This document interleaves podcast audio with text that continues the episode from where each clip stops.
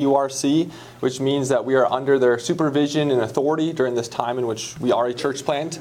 Elder Scott Korthuis is again here with us this morning with his wife Ellen, and he is a elder of the Lynden URC. And we, a few weeks ago, I had the privilege of ordaining and installing two local elders, uh, John Witt and Tony Gilbert, which was a, a huge step in the life of this church plant and something that we're very thankful for.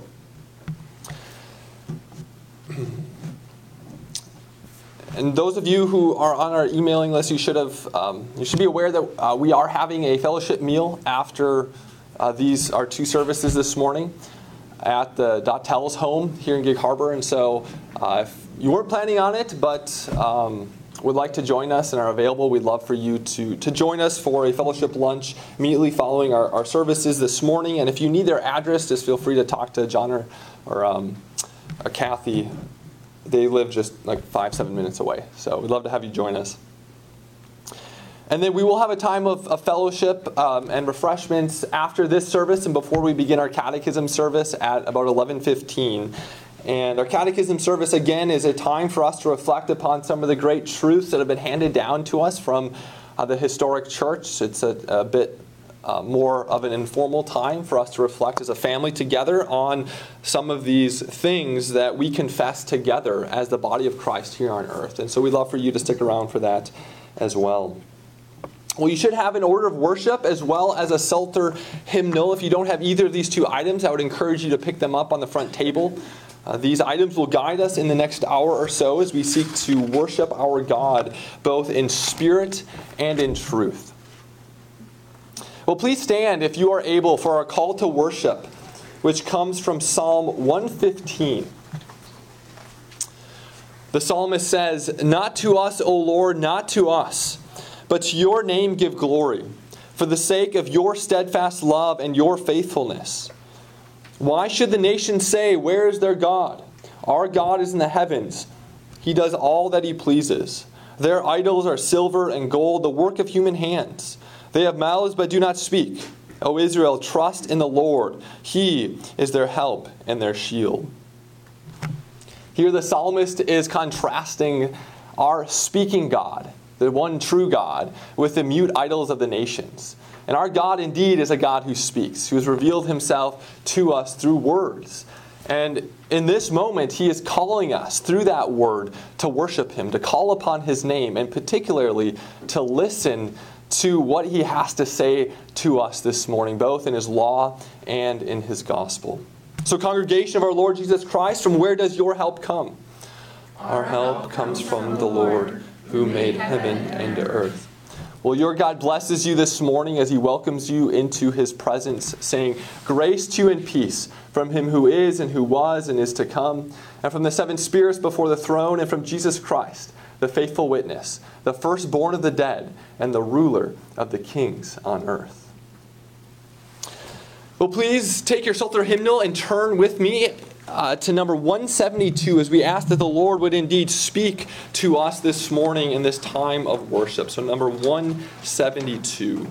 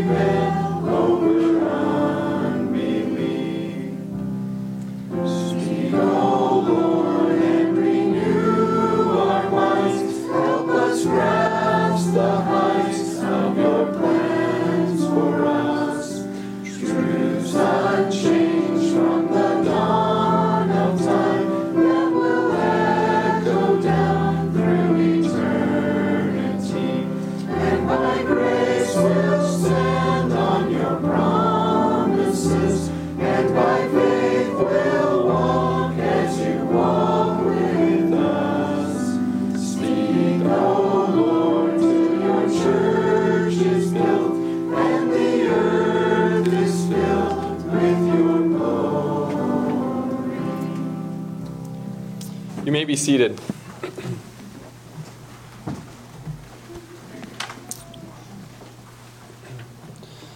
Well, this morning, God speaks to us in His law from Mark chapter 9, verses 2 through 8. And in this passage, uh, we, get, we receive an account of the transfiguration when Jesus ascends a mountain and we see him in the presence of Elijah and Moses. So, hear now the law of the Lord from Mark chapter 9, verses 2 through 8. And after six days, Jesus took with him Peter and James and John and led them up a high mountain by themselves. And he was transfigured before them, and his clothes became radiant, intensely white, as no one on earth could bleach them. And there appeared to them Elijah with Moses, and they were talking with Jesus. And Peter said to Jesus, Rabbi, it is good that we are here. Let us make three tents one for you, and one for Moses, and one for Elijah. For he did not know what to say, for they were terrified. And a cloud overshadowed them, and a voice came out of the cloud This is my beloved Son. Listen to him. And suddenly, looking around, they no longer saw anyone with them, but Jesus only. Here, we learn that Jesus is the fulfillment of the Old Testament prophetic office. Moses and Elijah appear on the scene in Mark chapter 9, and we learn that Jesus is the fulfillment of Moses and Elijah and all of the Old Testament prophets. John the Baptist was the last Old Covenant prophet, and then Jesus. So Jesus is the climax of, of the prophets. And God confirms this as he speaks from this cloud and says, This is my beloved Son. This is who Moses spoke about. This is who Elijah foreshadowed. This is my beloved Son. Listen to him. Who Jesus is in his prophetic office causes him to be someone whom we are to listen to. Jesus demands our ear because of who he is. And we are then called to listen to what he has to say to us, particularly when it comes to his moral revelation, the commands and, and the law that he gives us. We are to listen to Jesus, and he commands our respect and our attention. But this listening is not merely the hearing of words. It's, as James says in in James chapter 2 that we are not to be mere hearers, but doers also.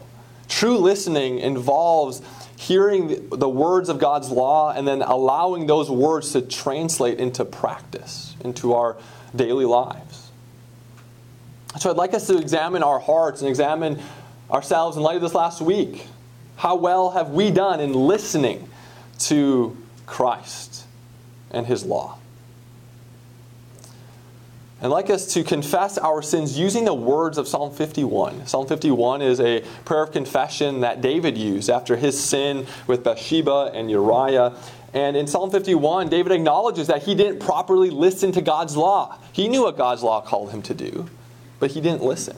So we too are called to examine our hearts and confess the ways in which we've been negligent in listening to the true prophet of the Lord our God. So please follow along with me in your order of worship as we pray, not only with our lips, but especially with our hearts, saying, Have mercy on us, O God, according to your steadfast love, according to your abundant mercy, blot out our transgressions. Wash us thoroughly from our iniquity and cleanse us from our sin. For we know our transgressions, and our sin is ever before us. Against you, you only, have we sinned and done what is evil in your sight. Behold, we were brought forth in iniquity, and in sin did our mothers conceive us. Purge us with hyssop, and we shall be clean. Wash us, and we shall be whiter than snow. Let us hear joy and gladness. Let the bones that you have broken rejoice. Hide your face from our sins and blot out all our iniquities. Create in us a clean heart, O God, and renew a right spirit within us. Cast us not away from your presence, and take not your Holy Spirit from us. Restore to us the joy of our salvation and uphold us with a willing spirit. In this moment of silent confession, we bring you our particular sins.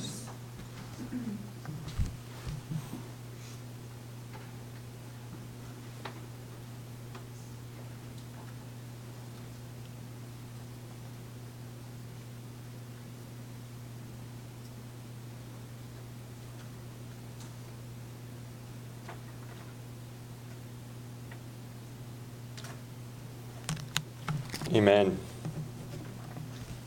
Well, please rise as we hear God speak to us another word, a word of the gospel. Our declaration of pardon comes from Romans chapter 10, where the Apostle Paul says that if you confess with your mouth that Jesus is Lord and believe in your heart that God raised him from the dead, you will be saved. For the scripture says, Everyone who believes in him will not be put to shame. So faith comes from hearing, and hearing through the word of Christ. So, congregation of the Lord Jesus Christ, if you have indeed listened to this gospel and in response have professed faith in Jesus and repented of your sins, you can be assured, as I declare to you in the name of Jesus Christ and in the authority of the Word of God, that your sins have been forgiven and that you no longer are under God's condemnation and wrath. Amen. Let's respond in gratitude as we sing forth the doxology, which is printed for you in your order of worship.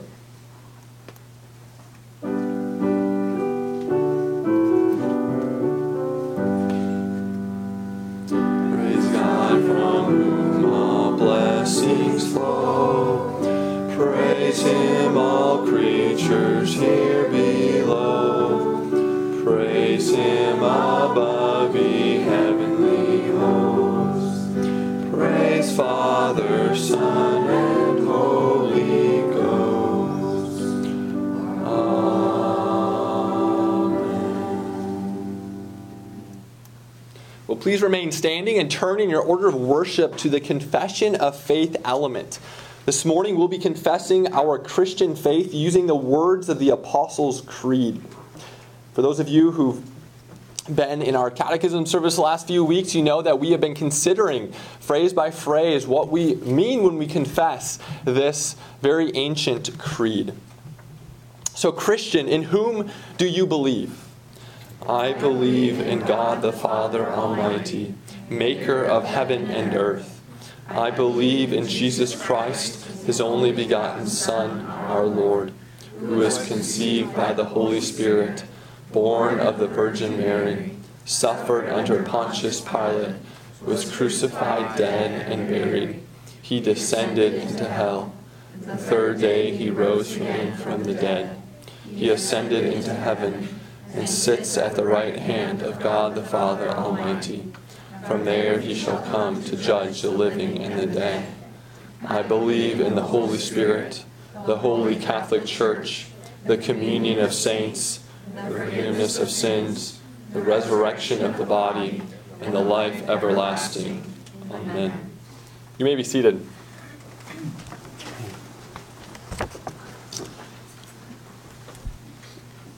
We now have the opportunity to come before our God the Father, who is indeed the creator and sustainer of all that exists, and we come before him in the name of the Son through the power of the Holy Spirit, bringing before him all of our prayers, the requests of our heart, the petitions that we um, that, are, that are bothering us. And as always, we will conclude by reciting together the Lord's Prayer, which is printed for you in your order of worship. So let us pray. Our Father who's in heaven, we come before you in this moment and, and we are reminded of the words of the psalmist who, who proclaims, Who shall ascend the hill of the Lord? Uh, and the psalmist goes on to say that he who has clean hands and a pure heart. And we know as we have just recently examined ourselves that we do not have clean hands. We do not have pure hearts. Rather, we are very much unclean and very much impure.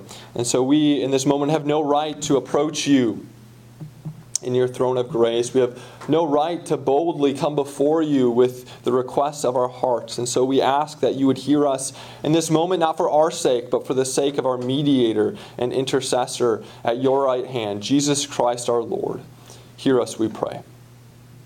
Oh Lord, we uh, pray for your church, which is scattered across this globe. Uh, we give thanks for how we see the outworking of your son's promise, who said that he will build his church and the gates of hell will not prevail against it. And we pray that you would continue to make good on, on this promise. Uh, we pray specifically for the mission works within our own federation, the URCNA. Uh, we give thanks for how we see this gospel, this seed of the kingdom continuing to progress uh, within the conf- confines of our, our small federation. We pray that you continue to do this work.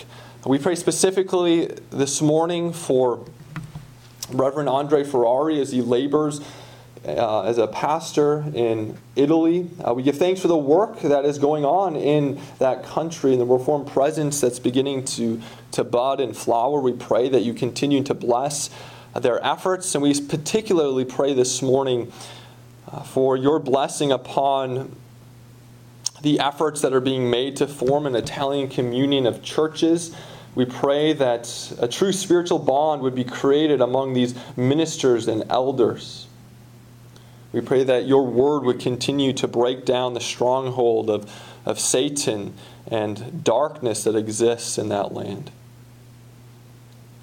Lord, we pray for our own local church. We pray for the Lynden URC. We give thanks for the blessing of being under their oversight. We give thanks for Elder Korthuis. Uh, we give thanks for the number of, of elders and members who've been who've, who visited us this past month. Uh, we pray that you continue to give wisdom to their consistory and council as they seek to uh, shepherd the flock of God that is among them.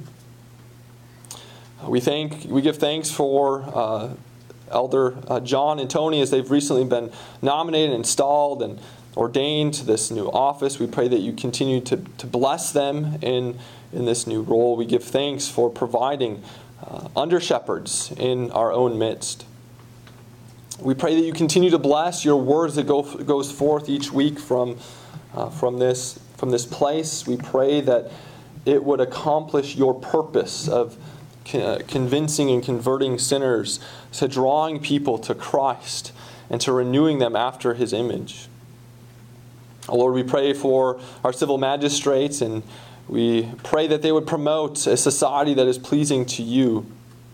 We ask that we would be a people who are diligent uh, to pray for kings and all who are in high positions, that we may live a peaceful and quiet life, godly and dignified in, in every way. We also pray that you, through your Spirit, would cause our hope and trust to be in you as the creator and sustainer of all things, as the true author of history, and that we would not place our hope in the uncertainty of world leaders. Oh Lord, we also uh, lift before you the needs of your people gathered here in Gig Harbor. We continue to pray for the physical concerns of your people. We pray for uh, Noel and Mary Delzeal. We pray for Lauren and her back and her mother as she recently had eye surgery this past Friday. We just pray for your comfort. We pray for your healing. We pray for perseverance and that you would remind us of that glorious day that is awaiting us at the other side of this veil of tears when uh, you will make all things new. We pray for those who are suffering from various psychological or emotional distress. We pray that your peace, which transcends all understanding, would guard their hearts and minds in Christ Jesus. Lord, we pray for our sanctification. We pray that you continue to help us to be a people who are a listening people, people who don't merely hear the words of Scripture, but do the words of Scripture, O Lord, in gratitude to this gracious salvation that we've received uh, through the blood of Christ. As we soon turn to hear you speak to, the, to us in the proclamation of your word, we ask that you would grant us ears to hear, eyes to see what you would have for us this morning. We pray all of these things in the name of our risen Lord and Savior, Jesus Christ, who's taught us to pray, saying, Our Lord, who is in heaven, hallowed be your name. Your kingdom come, your will be done, on earth as it is in heaven. Give us this day our daily bread, and forgive us our debts as we forgive our debtors. And lead us not into temptation, but deliver us from evil. For yours is the kingdom, and the power, and the glory forever. Amen. Well, if you have your Bibles with you, I encourage you to turn in them to Luke chapter 18, verses 35 through 43. Luke chapter 18, verses 35 through 43.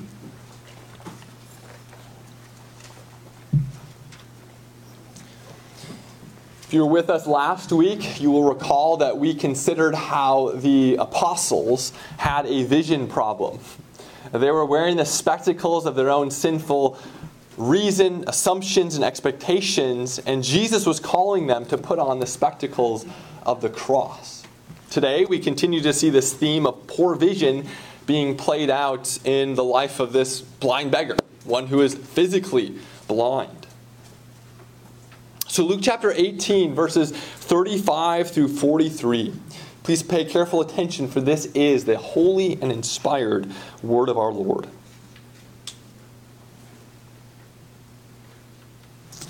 As Jesus drew near to Jericho, a blind man was sitting by the roadside begging.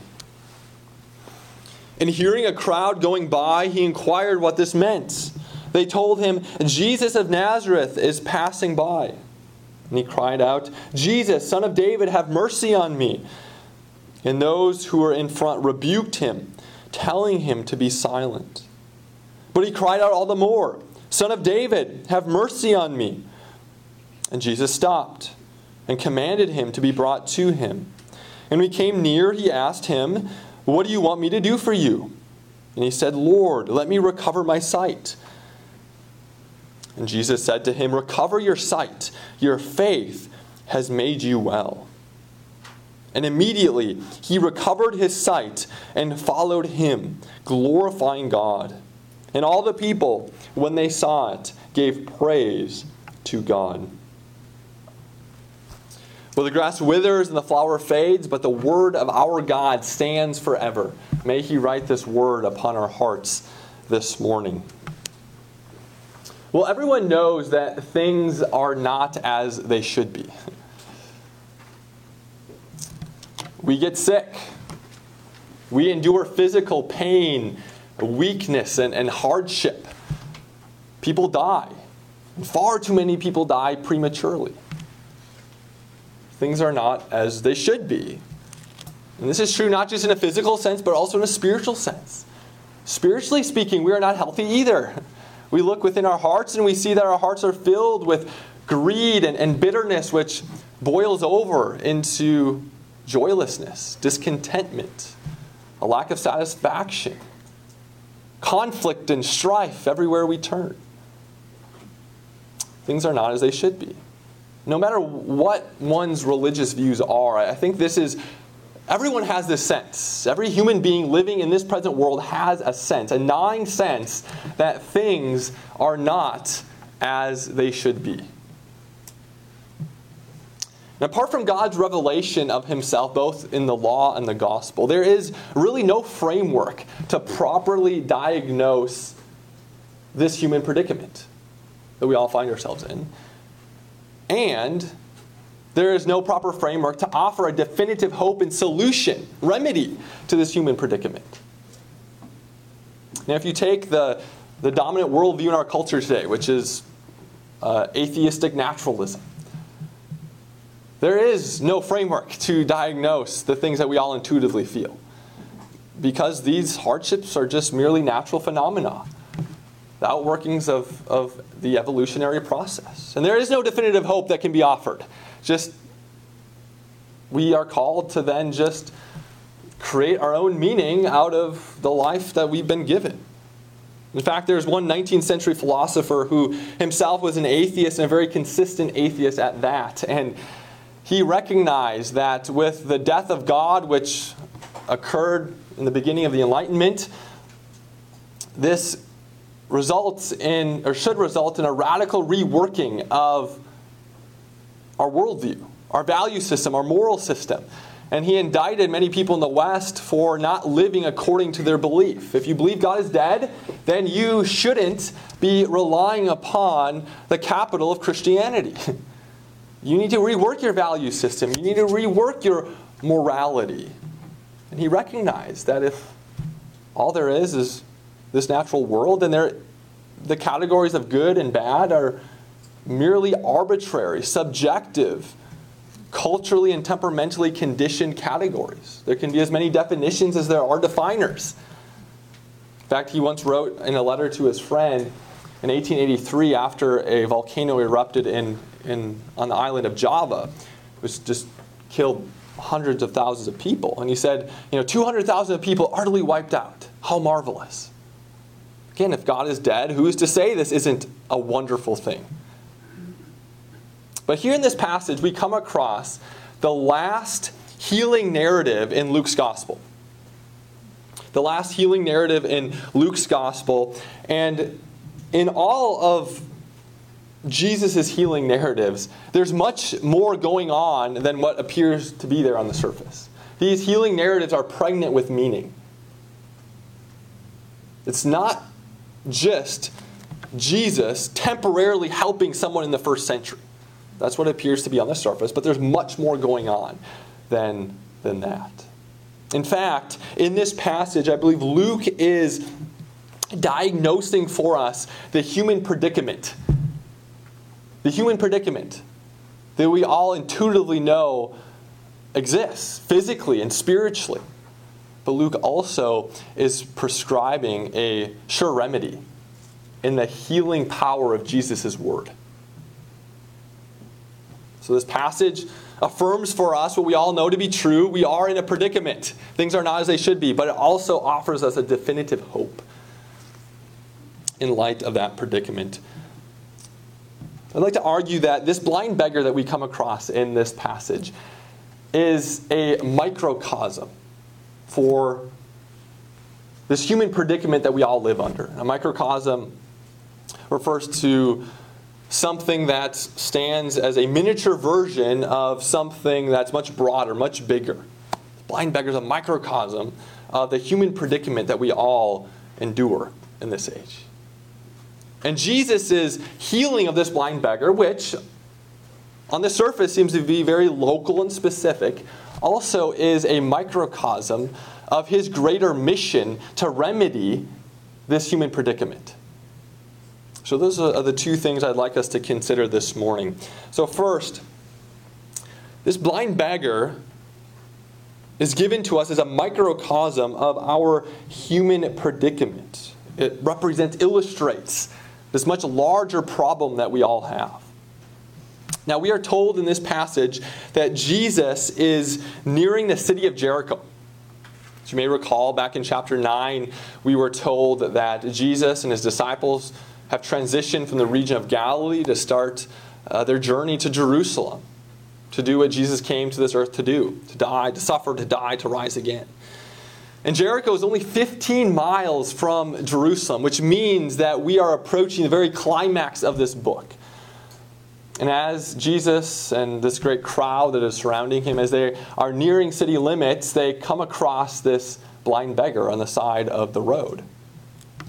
And we are told that this beggar is indeed blind, which likely meant that he was not able to work and earn a livable wage. He was largely dependent upon the charity of others just for his daily sustenance. He was a beggar. And due to this very hard existence that he endured, his life probably would have been cut short. So this blind beggar represents it's a micro is a microcosm of this human predicament that we all endure both physically and spiritually in this age. So this blind beggar first represents life under the common curse, our physical life under the common curse. Now, if you remember, uh, recall, or, or remember the, back to the very beginning of your Bibles, Genesis 1, Genesis 2, we encounter a God who works, and he works through the instrumentation of his word. There's repetition in Genesis 1 of God speaking, and God said, and it was so. It's a structuring device in Genesis 1. But we also see that this God who works also judges his work. So at the end of each day of creation, we come across this phrase which says, And God saw that it was good. So God worked, and then God looked upon his creation, God saw his creation, and rendered a judgment. It was good. After he was done working and judging, he entered into a seventh day Sabbath rest. Now, this, this language of God looking upon his creation and rendering a judgment is, is quite interesting. It's almost as if the presentation we have of God here is, is a God who is, is scrutinizing, evaluating, looking upon his creation as, as a craftsman would scrutinize and evaluate a, a project that he or she just finished. He then renders this just and objective judgment.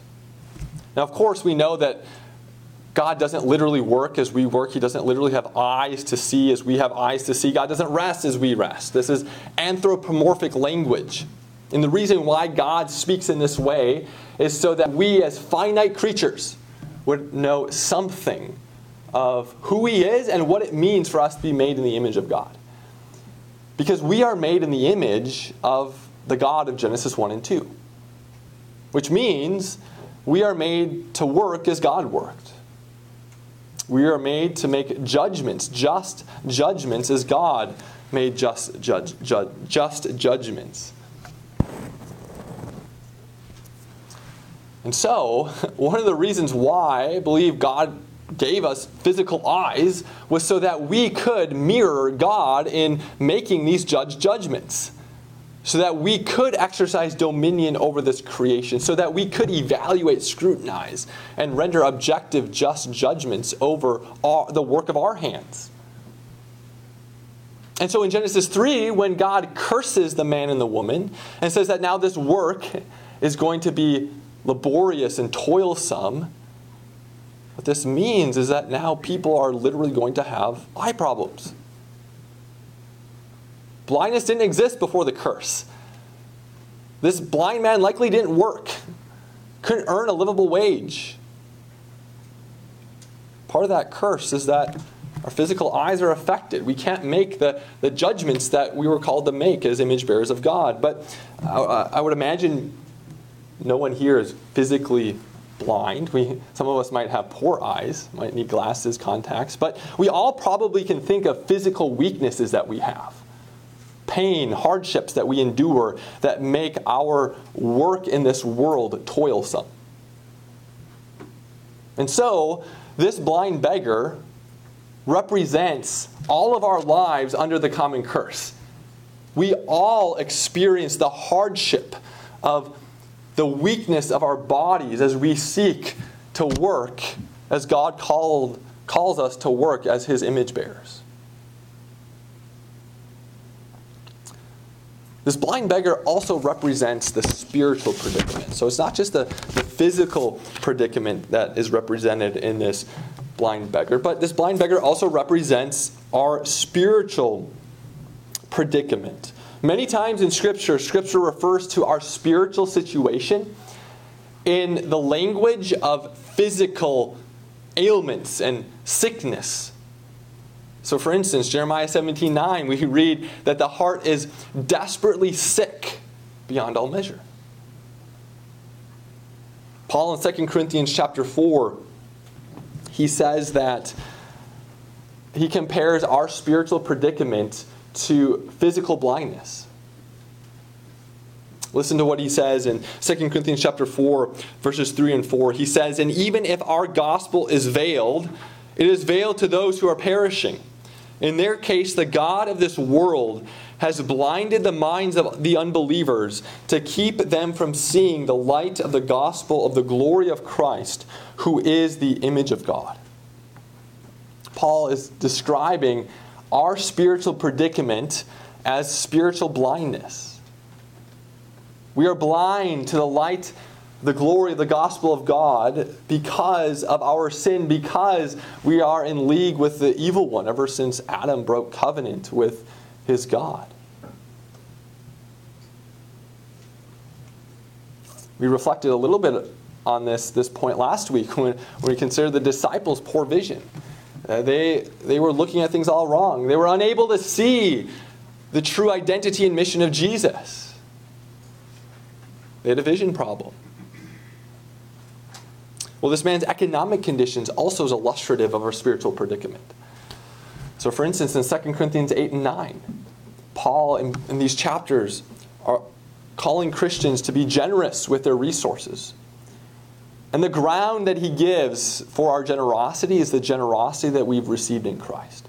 The reason we are to be motivated to be generous with our resources is because of the immense generosity that you and I have received in Christ. And so in 2 Corinthians 8, verse 9, he says, For you know the grace of our Lord Jesus Christ, that though he was rich, for your sake he became poor so that by his poverty you too might become rich. What Paul is saying here is that Christ, Christ was rich.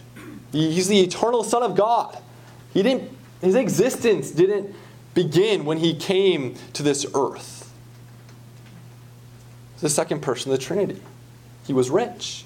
But yet he became poor. He took upon himself a human nature. He lived life under the common curse he took upon himself our sin as he hung on that tree. He took upon himself our poverty so that we might become rich, so that he might be able to robe us in his life of good works, so that he might grant us the right to his eternal kingdom. Paul here is saying that we, in our own sinful state, we're impoverished. We are beggars. We are like the like Lazarus, who is laying out before the gates of the rich man. This is who we are. We're naked, we're exposed, we have no home, we're orphans, we're beggars. That's what Luther said. It's reported that on his deathbed, he said, We are beggars, this is true. And so, in this blind beggar, we have a picture both of our physical life under the common curse, but also our spiritual life, our spiritual predicament, because we are in Adam. We are spiritually blind apart from the Spirit's illumination. We are spiritual beggars according to our own merits. This blind beggar is a microcosm of the human predicament, physically and spiritually. Notice this blind beggar's response. I, I have to imagine he recognizes something of, of who he is, of this human predicament. And, and notice that he doesn't do what the rich young ruler did a few passages ago. The rich young ruler who was crushed by God's law realized he couldn't earn God's kingdom by his own merits. What does he do? He walks away sorrowfully.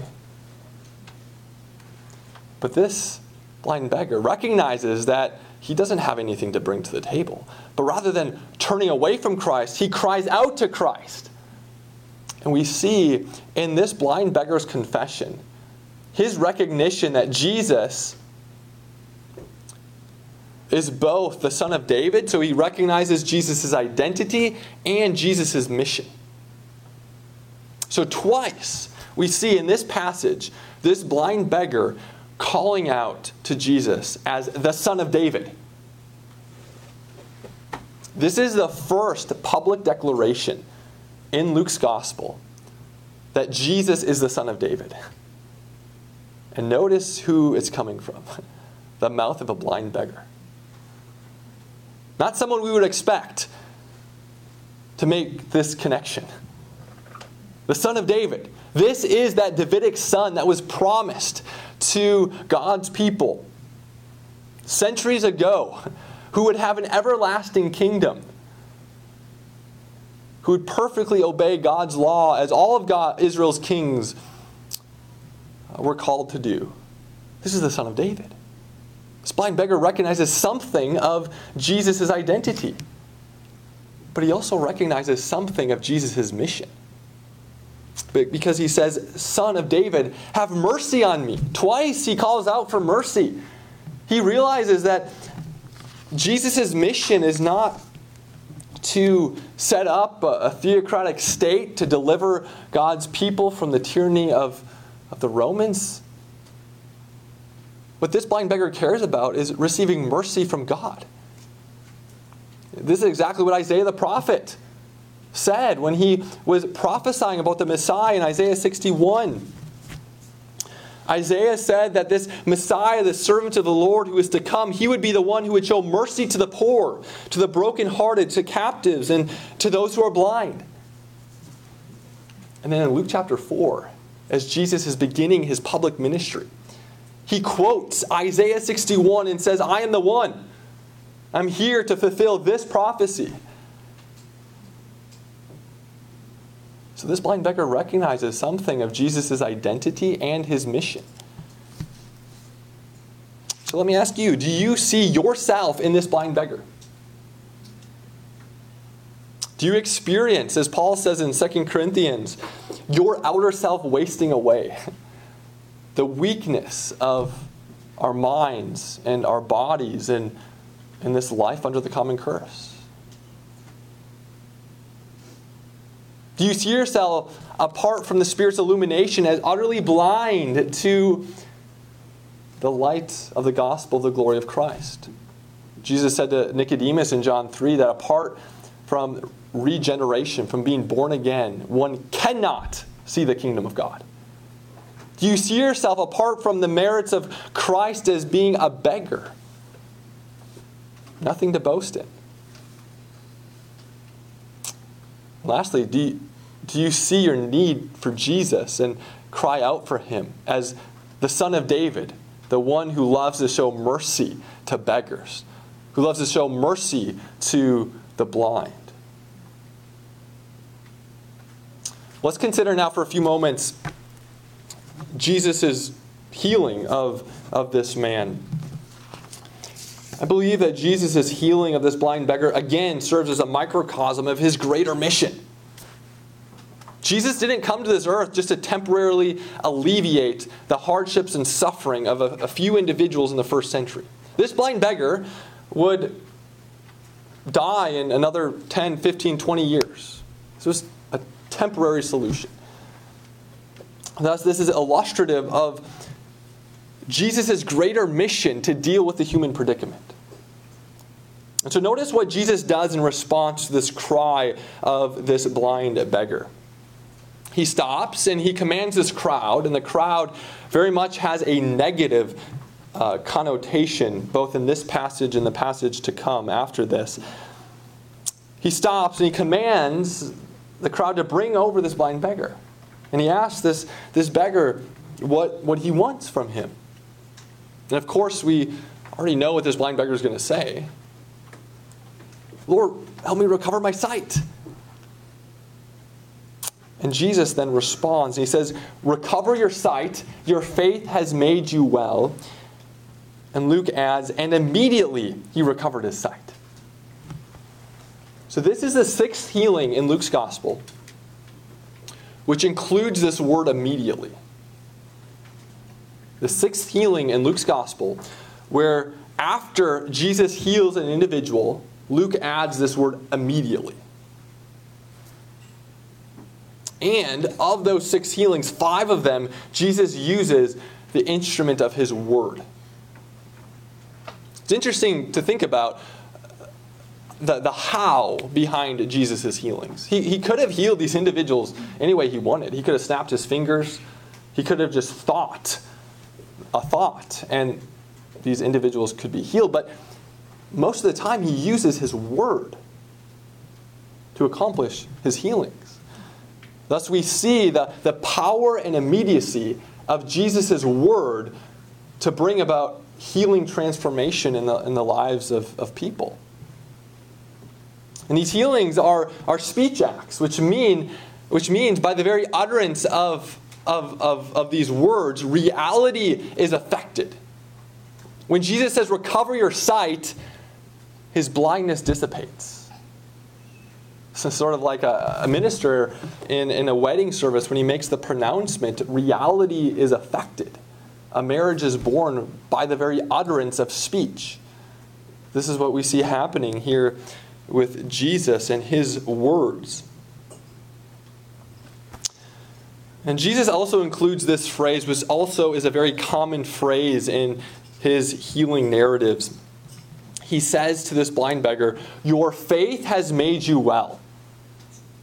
Now, in the original language, this phrase, has made you well, is just one word. And it's the verb for, for, for, for salvation, to save. So one could render it, your faith has saved you. This then leads to the question well, what does Jesus mean? Is Jesus saying that your faith has healed your physical blindness, or is he saying that your faith has brought you spiritual salvation? Which one is it? Is Jesus referring to this man's physical predicament or spiritual predicament? Of course, the, the, the, physical predicament is being addressed here because this man does regain his sight. But I also think that Jesus is saying that his spiritual predicament is also being addressed. Why? Well, I think Jesus is intentionally uh, connecting this idea of salvation with his faith. And just moments ago, we considered how this blind beggar, in a very extraordinary way, recognized Jesus' identity and mission. We already see the Spirit changing his heart, the eyes of his heart, to see who Jesus is. And so I think Jesus, when he says, Your faith has made you well, he's saying that Jesus has healed this man's spiritual and physical predicament his physical blindness and his spiritual blindness. His physical economic conditions, no doubt this man may be able to now get a job and, and make a livable wage. And his spiritual impoverishment. He has a right to the kingdom of God.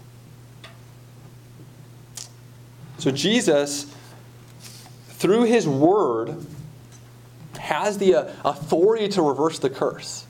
Meaning, he has the authority through his word to reverse that common curse that we all live under. And this physical healing points forward to that definitive healing that he will bring about in the resurrection of the body on the last day. But Jesus also has the authority through his word to forgive sins, to accomplish spiritual transformation and so in this age, we see that Jesus continues to use his word to accomplish spiritual transformation in his people. But then in the age to come, Jesus will use his word to bring about physical transformation in the resurrection of the body. So I'd like to briefly briefly consider those two aspects of how Jesus continues to work through his word. As I mentioned, this age, our bodies don't taste of redemption yet. It's our souls that taste of redemption. And Jesus continues to use his word to bring about this healing, transformative work in our souls and spiritual lives. And so we read in, in numerous ca- uh, occasions Uh, for instance, in Hebrews chapter 4, that the Word of God is living and active. It's living and active. Isaiah 55, uh, the prophet says that God's Word is effective. Just as the rain comes down to this earth and accomplishes its purposes of bringing life to this uh, creation, so too God's Word accomplishes His purpose. Accomplishes His purpose. The Word of God is living, it's active, it's, it's effectual. Now, in Scripture, the Word of God came to the people of old in many different ways visions, dreams, direct revelations, and written scrolls and, and, and, and, um, and, and scriptures. But for us today, in the post apostolic era, the only means by which we partake of the Word of God is through the inscripturated Word of God. God's not promised to give us direct revelations apart from Scripture. What we have for the Word of God is the inscripturated Word of God. And we have to have confidence that Jesus continues to work through this Word to bring about spiritual transformation among His people. The work of regeneration and transformation, no less um, as miraculous as Him healing the eyes of this blind man 2,000 years ago. Jesus continues to work through His Word to bring about spiritual transformation. Now, that's probably not controversial for uh, most conservative Christians that there's power in, in, in the Word of God. But I'd like to press a little bit into how we receive the Word of God. That's not spoken of quite as often. Yes, the Word of God is important, but how do we receive the Word of God? Scripture tells us that's also a very important question to ask. I think for many people, especially in our day and age, in America, the way we would answer that question is the most important way in which we partake of the Word of God is as we do so personally and privately. But throughout Scripture, we see it's actually the opposite. The main way in which God blesses His people through His Word is publicly and communally. Hear, O Israel, the Lord our God, the Lord is one. Hear. Luther says that the, the ear is the organ of the Christian. And then Paul, as he is writing to Timothy, who really represents the post apostolic church, he says, Make sure that you devote yourself to the preaching of the word. In season, out season, reprove, rebuke, exhort with complete patience and teaching. Why? Because it's through that public preaching and reading of God's word that God primarily blesses his people.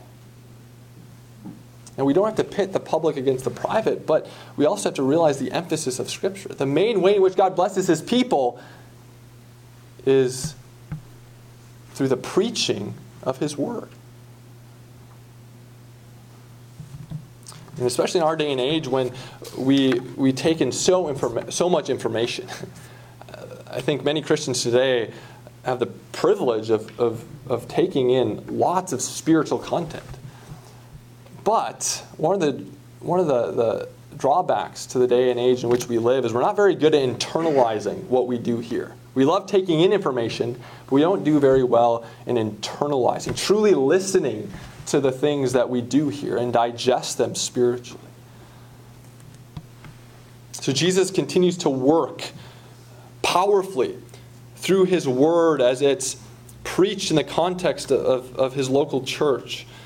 But we also are looking forward to that day when Jesus will, through his word, bring about physical restoration and the resurrection of the body. So listen to what we read in Revelation 21, verse 5. And he who is seated on the throne, Jesus himself, says, Behold, I am making all things new. The ultimate speech act, when Jesus will come again and through the mere utterance of a word, bring in the new heavens and the new earth and all our physical weaknesses and ailments and struggles that we endure in this life will be not temporarily alleviated, but definitively and finally healed and restored.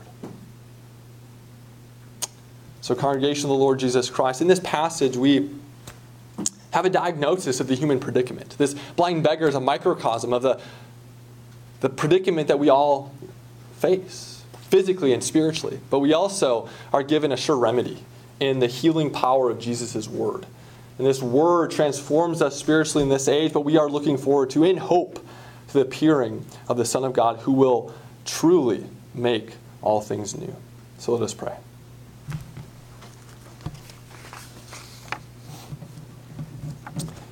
Our Father who's in heaven, we give thanks for uh, speaking to us through your scriptures, and we give thanks for your Son, Jesus Christ, who continues to work in us and, and through us uh, by his Spirit and Word, and we pray that, uh, that he would continue to sanctify us and conform us to the image of his likeness.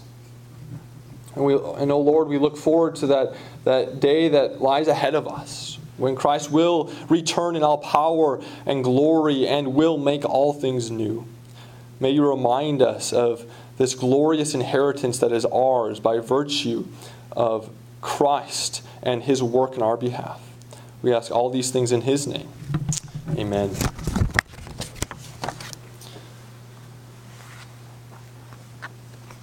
Well, we have the, the great privilege of not only hearing the Word of God and particularly the gospel spoken and proclaimed to us, but we also have the privilege of seeing the Word of God made visible in the sacrament of the Lord's Supper.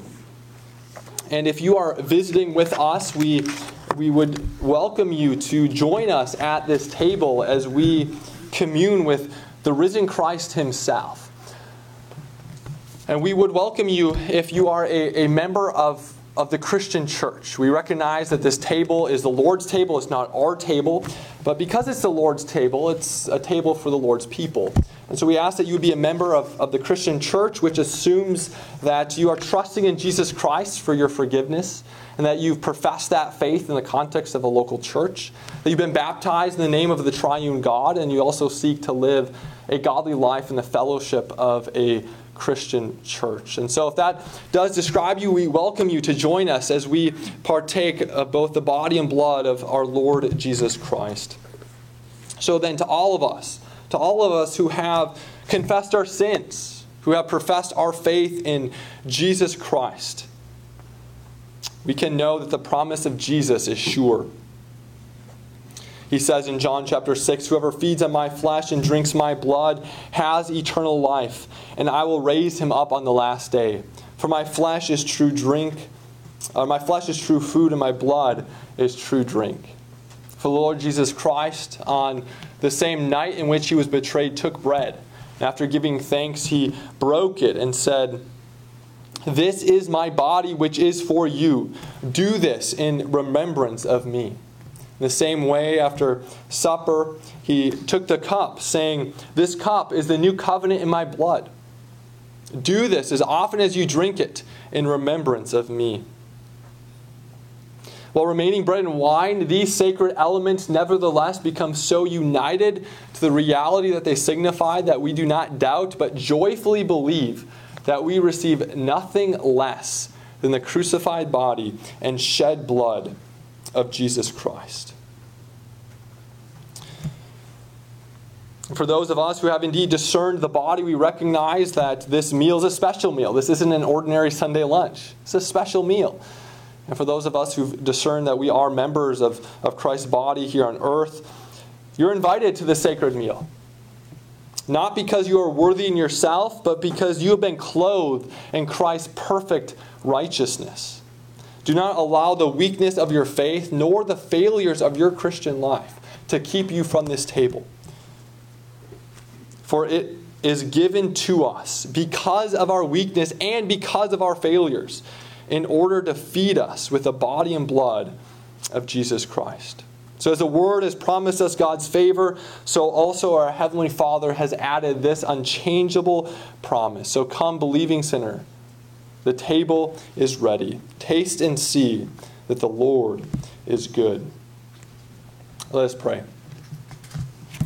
Almighty and everlasting God, who by the blood of your only begotten Son has secured for us a new and living way into the Holy of Holies, cleanse our minds and hearts by your word and spirit, that we, your redeemed people, drawing close to you through this holy sacrament, may enjoy fellowship with the Holy Trinity through the body and blood of Christ our Savior. We know that our ascended Savior does not live in temples made by hands, but is in heaven, where he continues to intercede on our behalf. Through this sacrament, by your own word and spirit, may these common elements now be set apart from ordinary use and consecrated by you so that just as truly as we eat and drink these elements by which our bodily life is sustained, so truly we receive into our souls for our spiritual life the true body and true blood of Christ. We receive these gifts by faith, which is the hand and mouth of our souls. Amen. Let's now go to the heavenly, our heavenly table and receive the gift of God for our souls. By the promise of God, this bread and wine are for us, the body and blood of Christ. Well, lift up your hearts. With this time, I would invite uh, John and, and Scott, Elder John and Scott, forward to administer the elements. And if you all could make one line in the middle, beginning with the front rows and descending backwards, and then as you go back to your seats, use the outside aisle.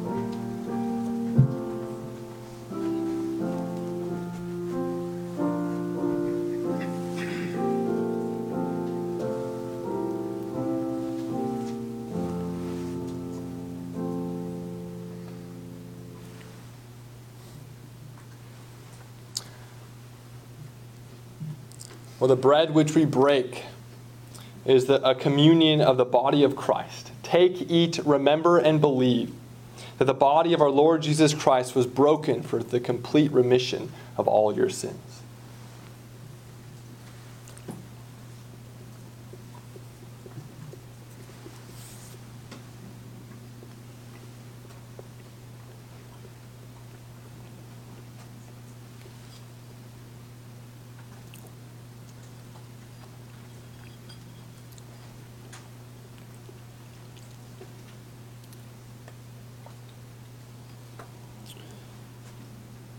The cup of blessing which we bless is the communion of the blood of Christ.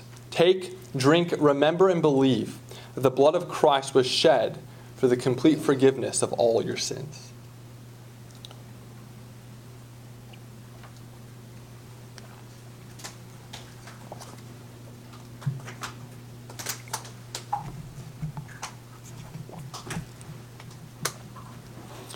Well, let's give thanks to our Lord for feeding us at his table. Let us pray.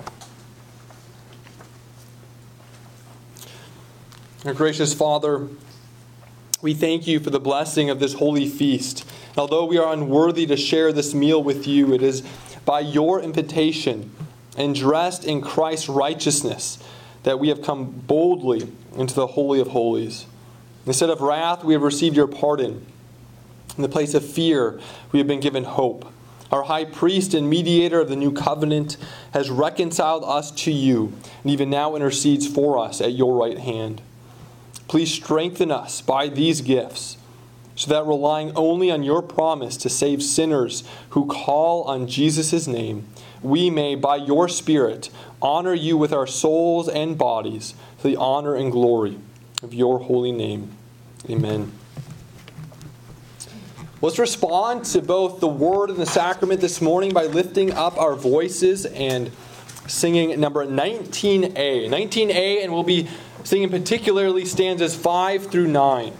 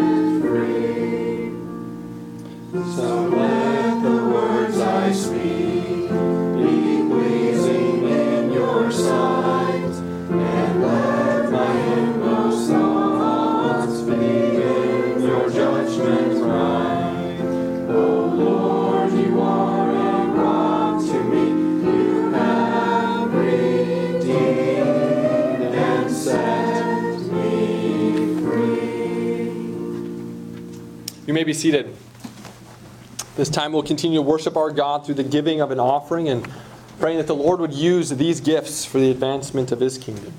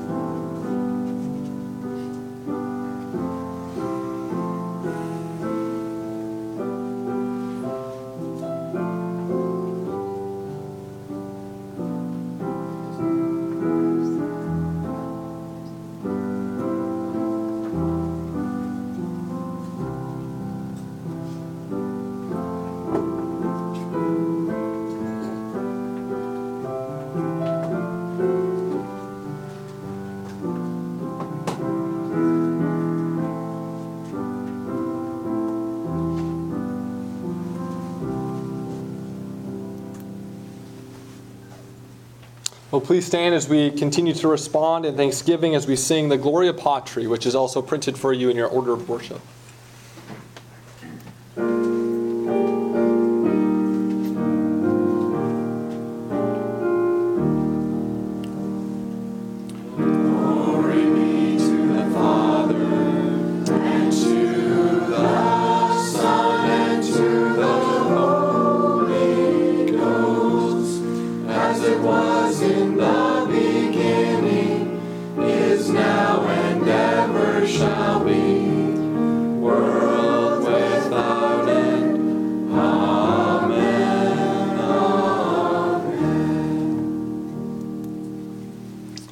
Receive now God's blessing.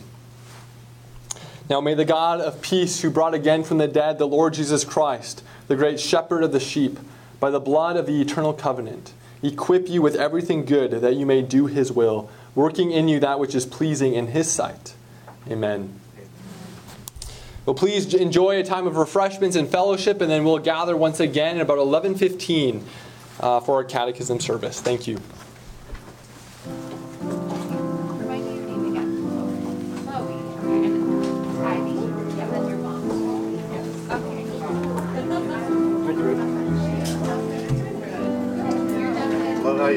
Question about the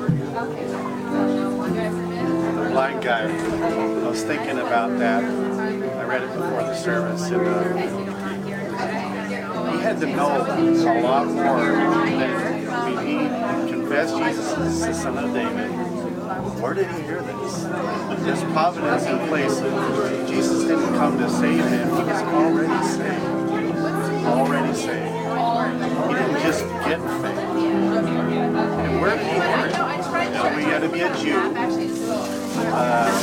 Somebody helped him to the synagogue to hear these things. And the, the stories that he had to hear about uh, what Jesus was doing, he recognized way before. I think about the, uh, the leper as well. That had to be a And think about that for a second. Everybody watching had to go blown away. This was untouchable, uh, contaminated, and you just made yourself unclean. Very, very interesting.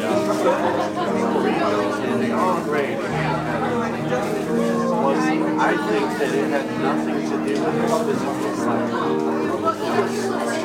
A nice gesture, but it was not about me. Reaction of people walking behind you, what are they doing? Praising God. It, it, it, it a badge. We have very little to It was about declaration of power. How are you doing? How's your Uh, okay, it's been a long time on the truck. I welded my exhaust. Uh, did I show you the pictures of the truck being moved? I don't think so. You showed me the, the bed is moved by Steve. I know you built it. I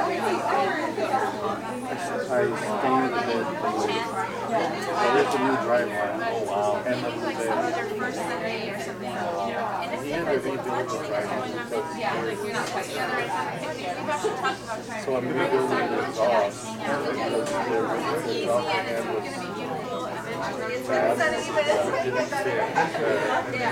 since it didn't fit, I can go pay somebody three hundred dollars and fix it. I have to tow it to them, or I can just fix it myself. So that's what I'm. I have a welder, I just ran out of gas, so about three welds left.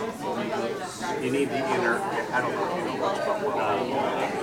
It's a blast. I, I'm not good at it, but I'm getting better. So I like doing the work myself. You spend most, so you spend time during in the evenings during the week, or the most of Saturdays that you? Um, I have some working on after work, but Saturdays today, and I won't work on it today. Uh, I get tomorrow as the day off, so I can work on it tonight. Yeah.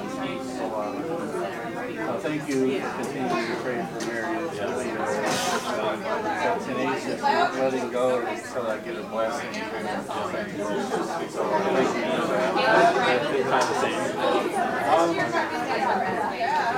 It's probably gotten a little worse. I don't know, maybe better. We went for a drive this morning. But, uh, it's, uh, it's, uh, this is a really uh, terrible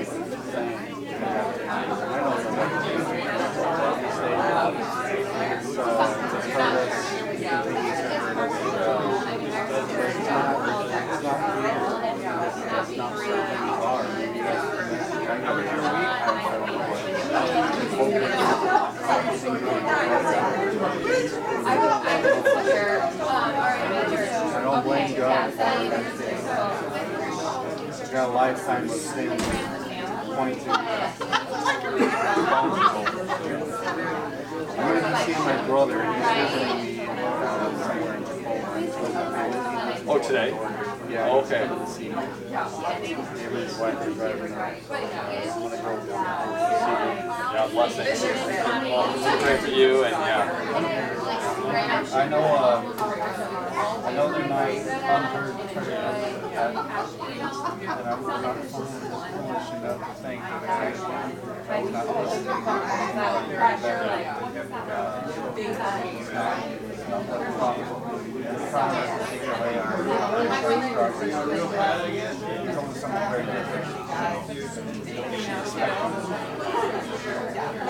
We'll pray for endurance. And, yeah. All right, take care and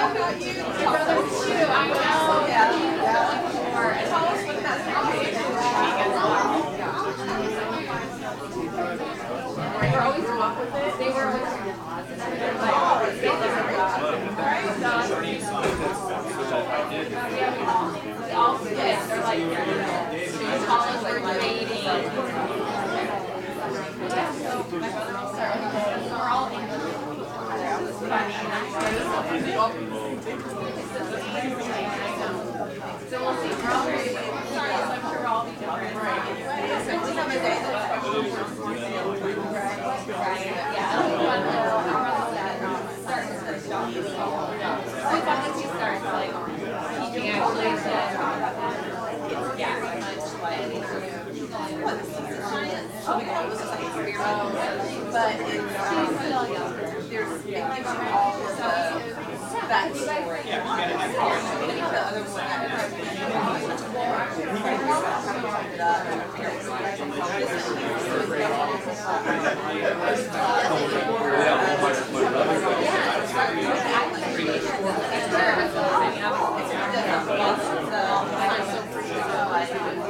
Scientists and why they believe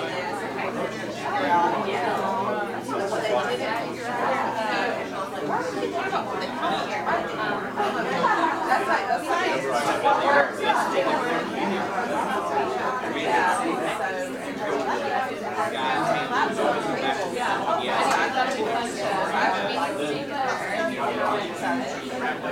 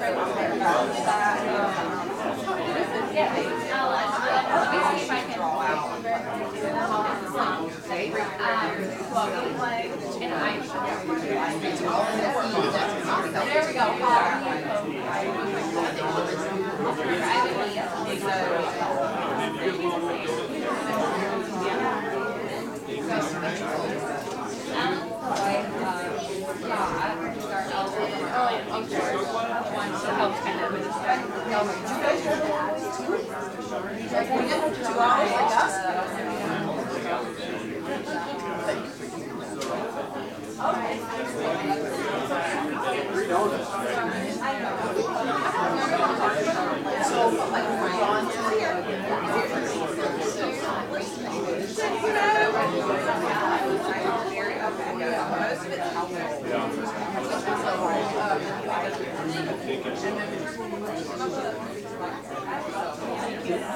we got it.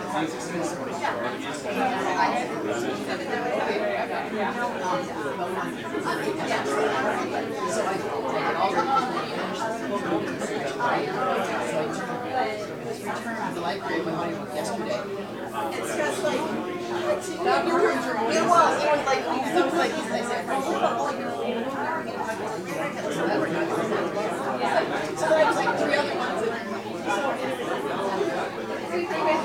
Time though. Yeah, yeah, yeah, yeah. And actually, the book that it's, that, that, it's actually. Yeah, I would, I would too, but they're nice, and very just like, like, it's so like, they pull all these in, they go take the water and stuff. Like, what did they do, they were praying in the cow, and she said, well, now you gotta get it right. But you can bless them, like, that's what I like. Jump in, it's like, now the how to, it's like, there's no how to. It says, you can have these So how do you spell it? Alcohol. Okay.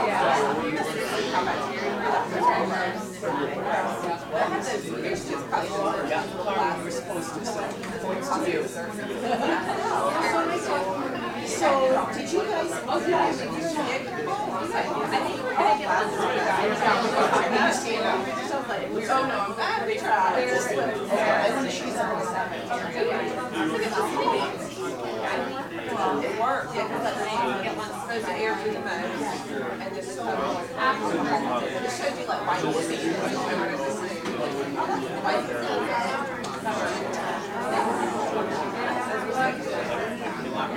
This is very. Some of them even say, start this experiment, it'll tell you like,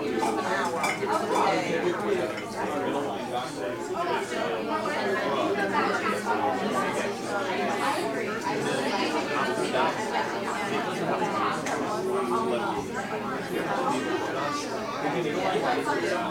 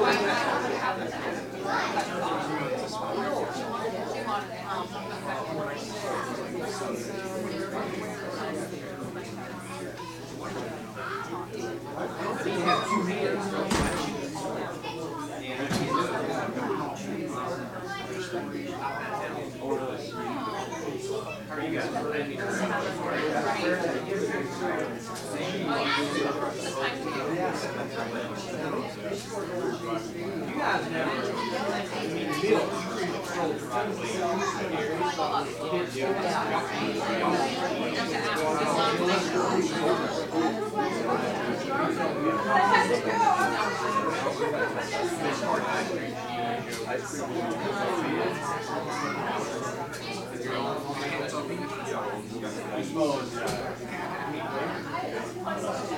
At least.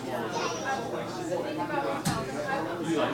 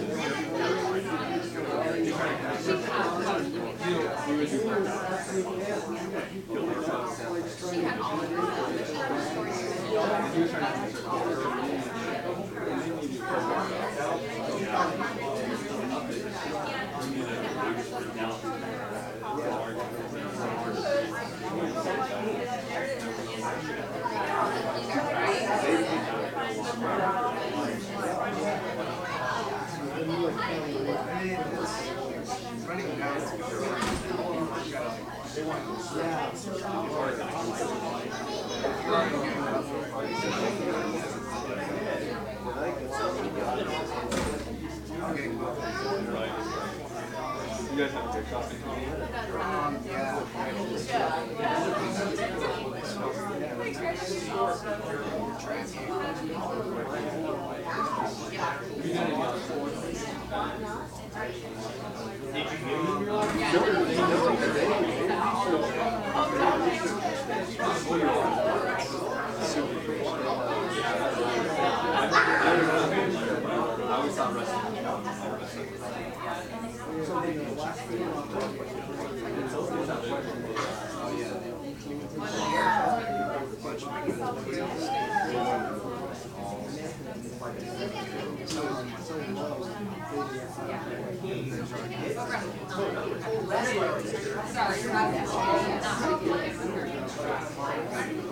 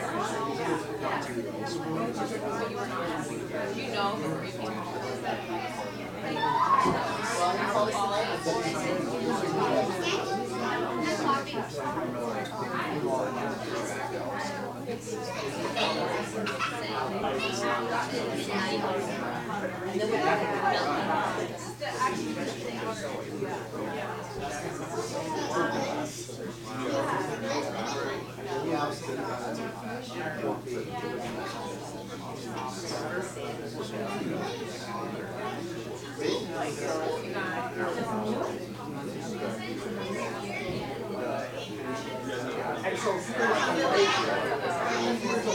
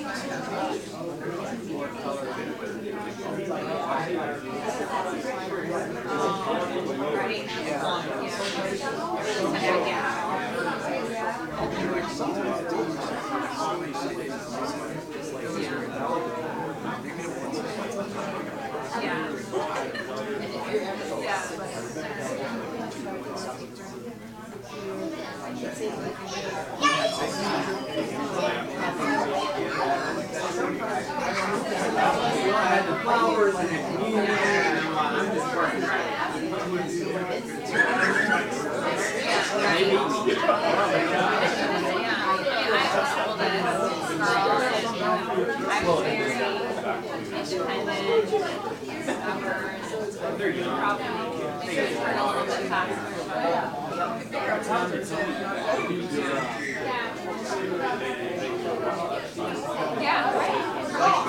Right.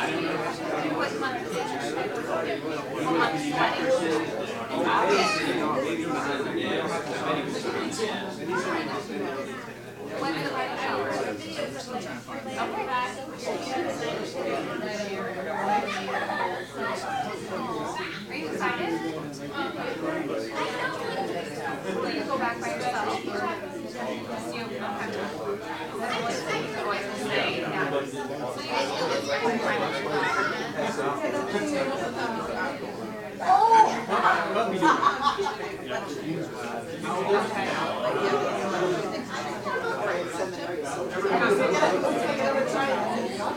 What are you doing with that? You're in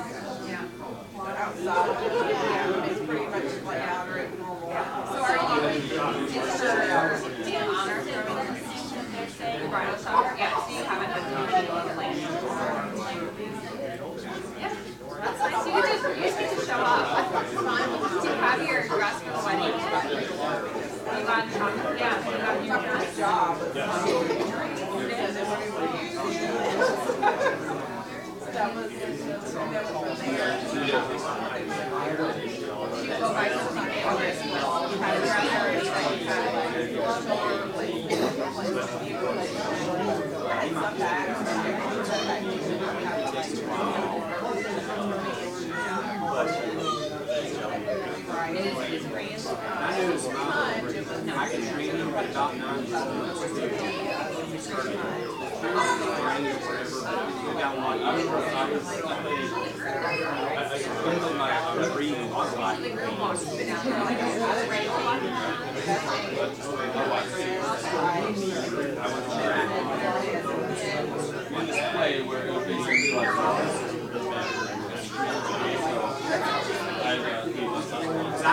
uh, could get him to do some stuff. Are you two on by themselves?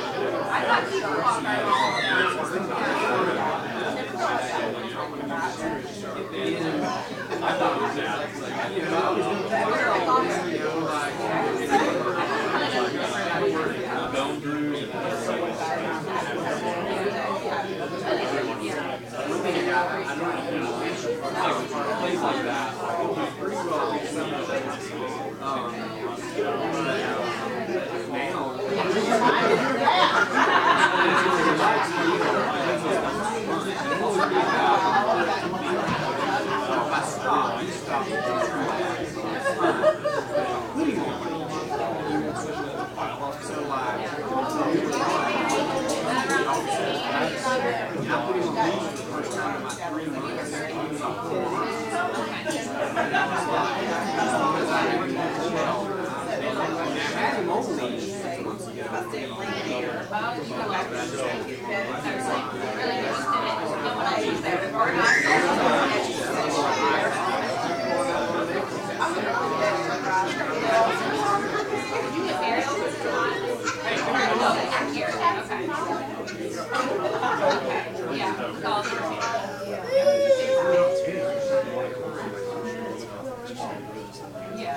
And, you, guys get married older. Did you like how long did date?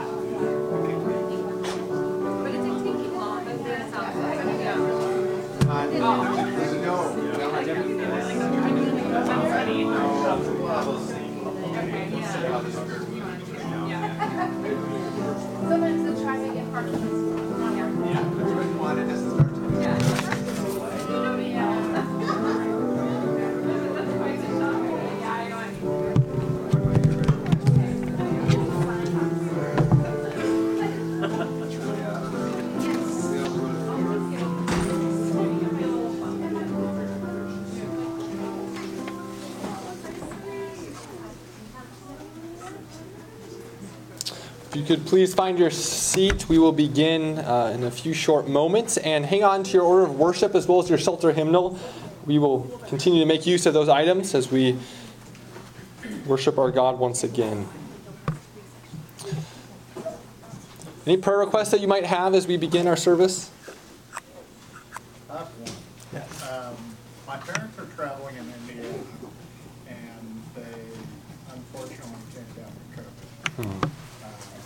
their, their first interaction with it, so naturally they're, they're not taking it the greatest. Yeah. But, um, my parents are both, uh, having pretty, uh, major symptoms. Yeah. yeah Dad's still holding a fever. Mom feels like it's bad cold Mm-hmm. but they're recovering. They're in good hands, so with, uh, one of my cousins. Okay. uh, In the farm country, so, Yeah. so it's precious. Yeah, thank you.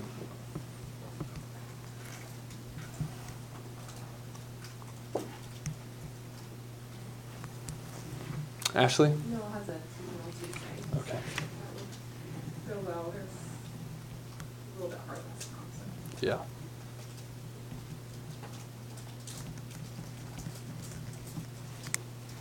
Just an update that Mom's eye surgery was successful, as far as they can tell, until the healing goes down and all that stuff, but, so thank you for praying, she says thank you too. Yeah.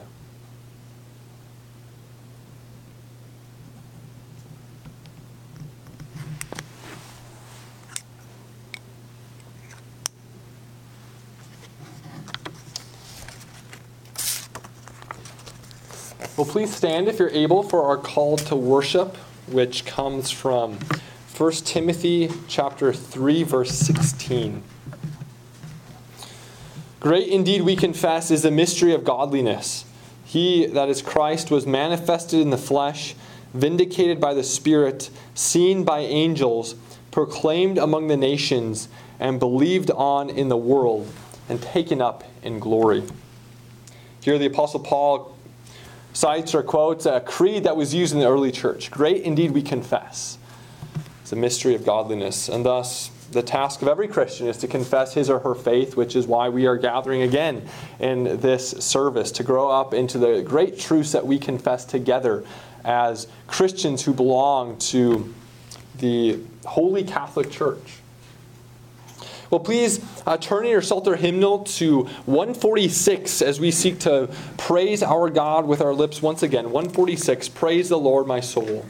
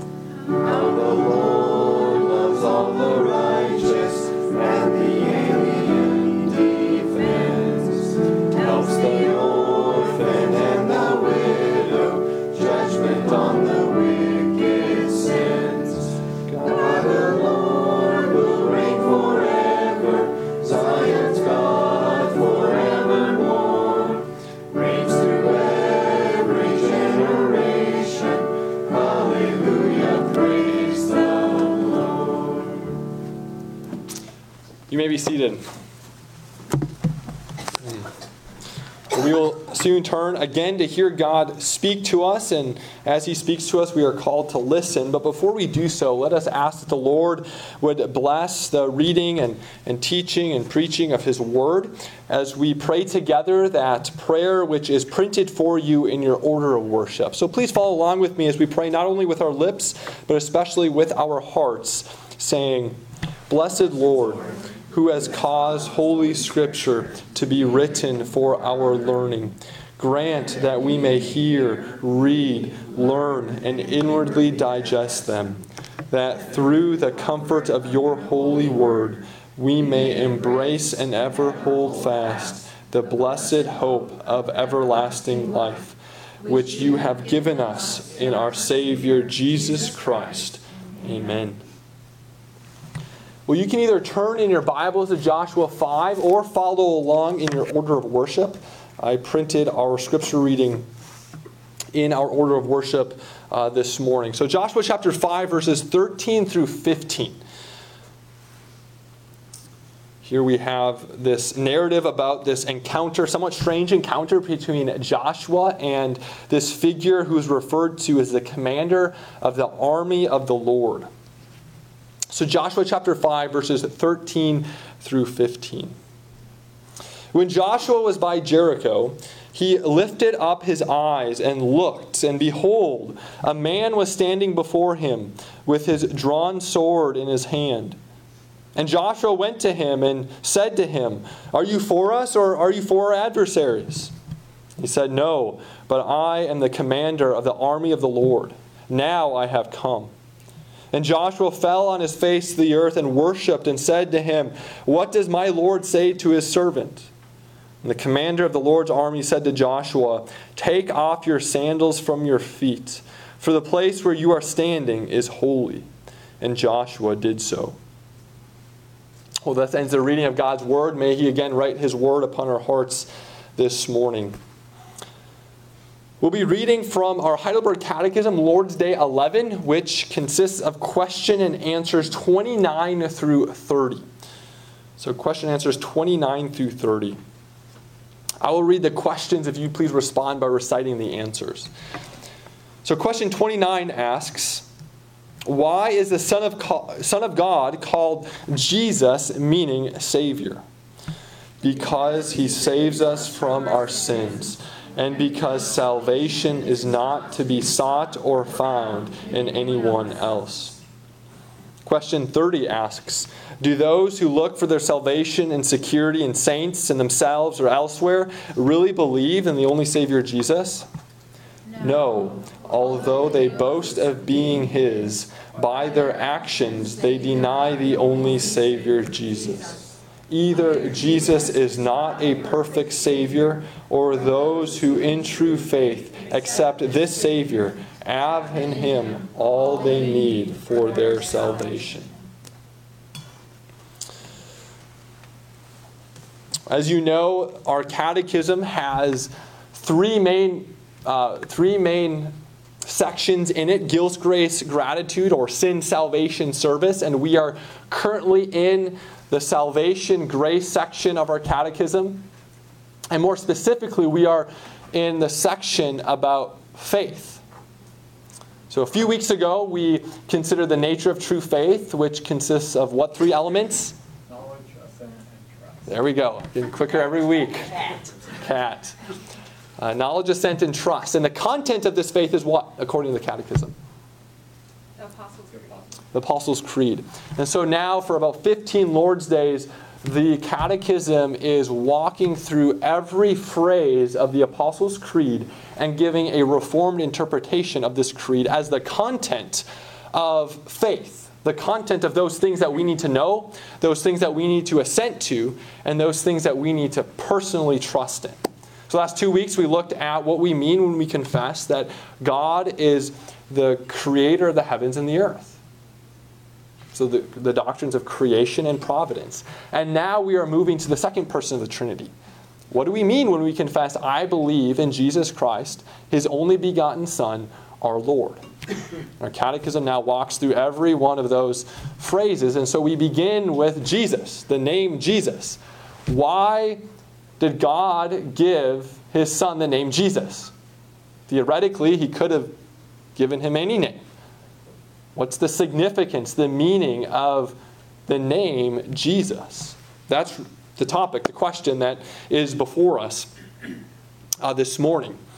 Well, Matthew chapter 1, the angel comes to Joseph in a dream and tells Joseph that his wife Mary will conceive and give birth to a son and commands them to name this son Jesus. Why?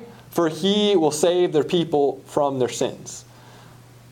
So here we learn that Joseph and Mary were not the ones who named Jesus. God the Father named his son. The angel revealed to Joseph in a dream that this son would be named Jesus and defines for us the name Jesus. For he will save their people from their sins. And the Hebrew name for Jesus also refers to Yahweh and Yahweh's salvation. Yahweh saves. Well, Jesus saves us from our sins. That's what the angel says. But what does he save us to or for? If we put it negatively, Jesus saves us from our sin, but positively, what does he save us to or, or for? Eternal life. Eternal life.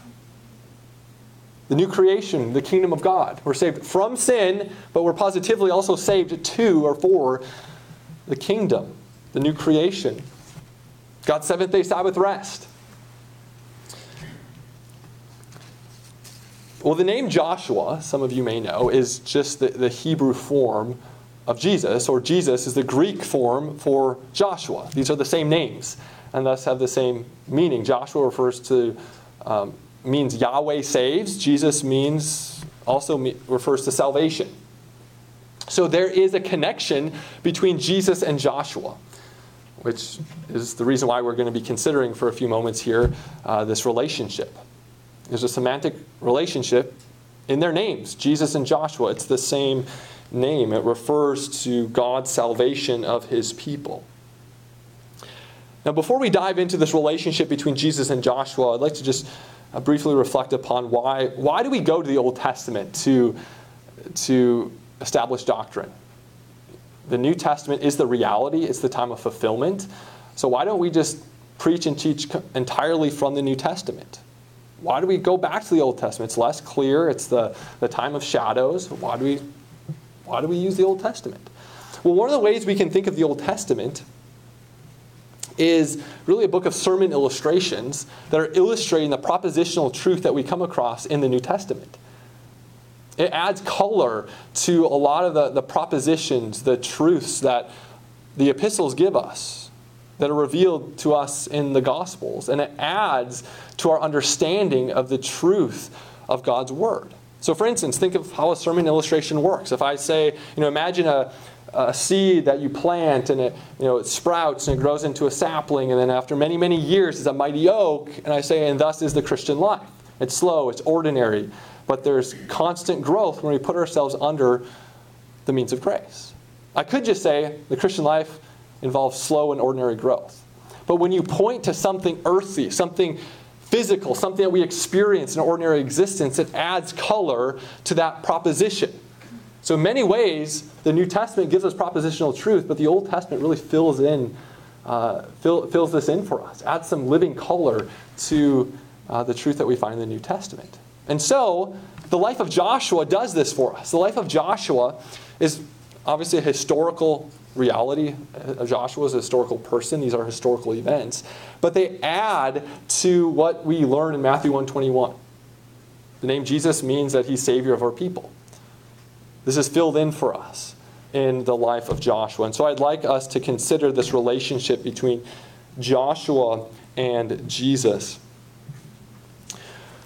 So the book of Joshua begins in Joshua chapter 1 with Joshua succeeding Moses. So Moses of course, was the people, the leader of God's people, the great prophet among God's people, brought them out of Egypt. And then Joshua was his successor. And so in Joshua chapter 1, we read uh, God says this to Joshua. He says, Moses, my servant, is dead. Now, therefore, arise, go over this Jordan, you and all this people, into the land that I'm giving to them, to the people of Israel. And then he continues on, and he says, Be strong and create courageous, for you shall cause this people to inherit the land that I swore to their fathers to give them. So notice what Joshua's task is, what his divine task is. His task is to bring God's people into the land of Canaan, the land which was promised to Abraham, their forefather. But God also says that He is to cause the people to inherit that land. So they, they, aren't, they aren't just supposed to enter the land and live among the other peoples, they are to inherit the land, fully inherit the land, which means they are to drive out the Canaanites, the other peoples who were living in that land. And that's what we see. Most of the book of Joshua is this conquest that Joshua leads. He wipes out all of these peoples and these cities. And throughout uh, this book, God commands Joshua to devote these cities and peoples to complete destruction sometimes referred to as um, herem warfare. Herem is the Hebrew word for destruction that's used in a number of times in the book of Joshua. So Joshua and the people of Israel are called to devote these cities, these other peoples, these Canaanites, to complete destruction. He is to cause them to inherit the land. And then before, before this happens, before the conquest happens, uh, right after Joshua takes command, and uh, in, in Joshua chapter 3, Joshua leads the people of Israel across the Jordan River. Jordan River uh, was um, the border of the land of Canaan, and so he had to lead the Ark of the Covenant, lead the people of Israel across the Jordan River into the promised land. And when we read, when we read Genesis 3, we learn that God splits the Jordan River, and the Ark of the Covenant passes through on dry ground, similar to the Red Sea crossing. And then in Joshua chapter 5, before they, they take the city of Jericho, in Joshua chapter 5, we come across this somewhat strange narrative between Joshua and this figure who is referred to as the commander of the Lord's army. And this commander of the Lord's army has a drawn sword in his hand. And what do we see Joshua do in response to meeting this figure? Worship. He worships. He worships. He falls down on his face. And so, who do you, who do you think this person is? Jesus. Some of us might be thinking before Jesus, an angel, but notice that Joshua falls down and worships him. And this figure, this commander of the Lord's army, seems to act as if this is the appropriate response. In Revelation 22, verse 9, John falls down and worships the angel who gives him this revelation. And the angel rebukes him and says, What are you doing? I'm not an object of worship, I'm a fellow servant like you. Thus, this seems to rule out the possibility of this being an angel. And so many commentators think that this is a Christophany, which means a revelation of the pre incarnate Christ. So, we not only have a connection in terms uh, between Jesus and Joshua in, in that they have the same name. You might say, well, okay, that could just be a coincidence. But here in Joshua 5, we have another explicit connection between Jesus and Joshua. Joshua, who was, in a very real sense, the commander of the Lord's army, he was given the duty to lead the people into the promised land, to lead a conquest of the land of Canaan. And here, the commander of the Lord's army meets the ultimate commander of the Lord's army, the divine warrior. And Joshua takes orders from Jesus. He falls down on his feet and worships him. He says, What does my Lord say to his servant? He recon- Joshua recognizes that he's a servant at the foot of this divine warrior. And what does the divine warrior say in response? Take off your sandals. Why? Worship me. Because you're standing on holy ground. Holy ground.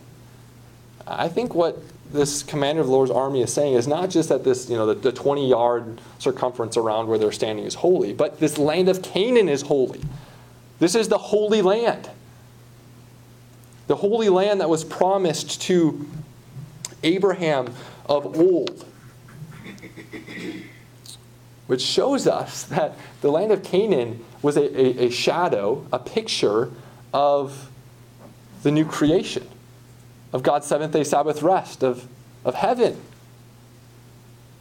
And this is what Hebrews 4 tells us. Hebrews 4, the author of Hebrews is making this connection between God's seventh day Sabbath rest, which Adam didn't earn in the beginning, and then the, the promised land, which is a earthly picture of God's seventh day Sabbath rest. And then Jesus, who comes and earns for us as the second Adam, God's seventh day Sabbath rest. So you have this connection that flows right through Scripture. God's seventh day Sabbath rest, the, the reality, the earthly representation, and then Jesus coming to fulfill the reality for his people. And so in Hebrews chapter 4, we read, For if Joshua had given them rest, meaning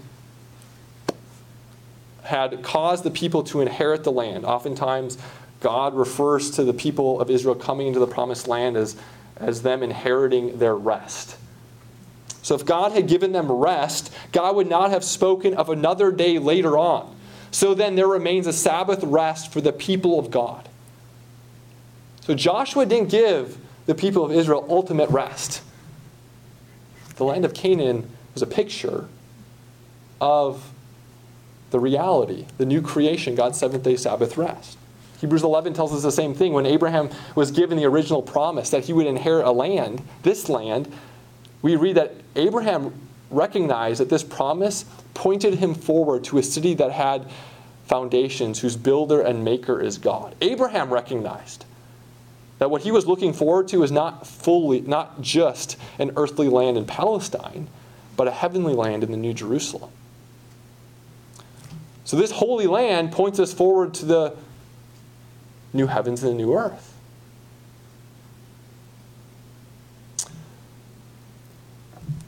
Well, the book of Joshua, as I've already mentioned, is really a book of conquest. Joshua is leading the people of Israel, causing them to inherit the land. It's kind of shocking on, on, on first reading that, uh, that God is commanding his people to utterly wipe out, to, to devote to complete destruction these cities, these people groups. Again, we have to realize why is God telling them to do this? Well, God is commanding Joshua to cleanse this holy land from all that which is unholy. These Canaanites are unholy. Israel is holy in that God called them, redeemed them, set them apart as his treasured people, and these Canaanites were unholy. And only that which is holy can reside in the holy land. And so, he's calling Joshua to cleanse the land. Outside the land, they are called to have peaceful relations with their neighbors. Abraham enters into treaties and covenants with uh, Abimelech and, and other rulers. Solomon, he deals kindly with, with rulers outside the land, the queen of Sheba, the Hiram king of Tyre. But for those people groups inside the land, they are to devote them to utter and complete destruction.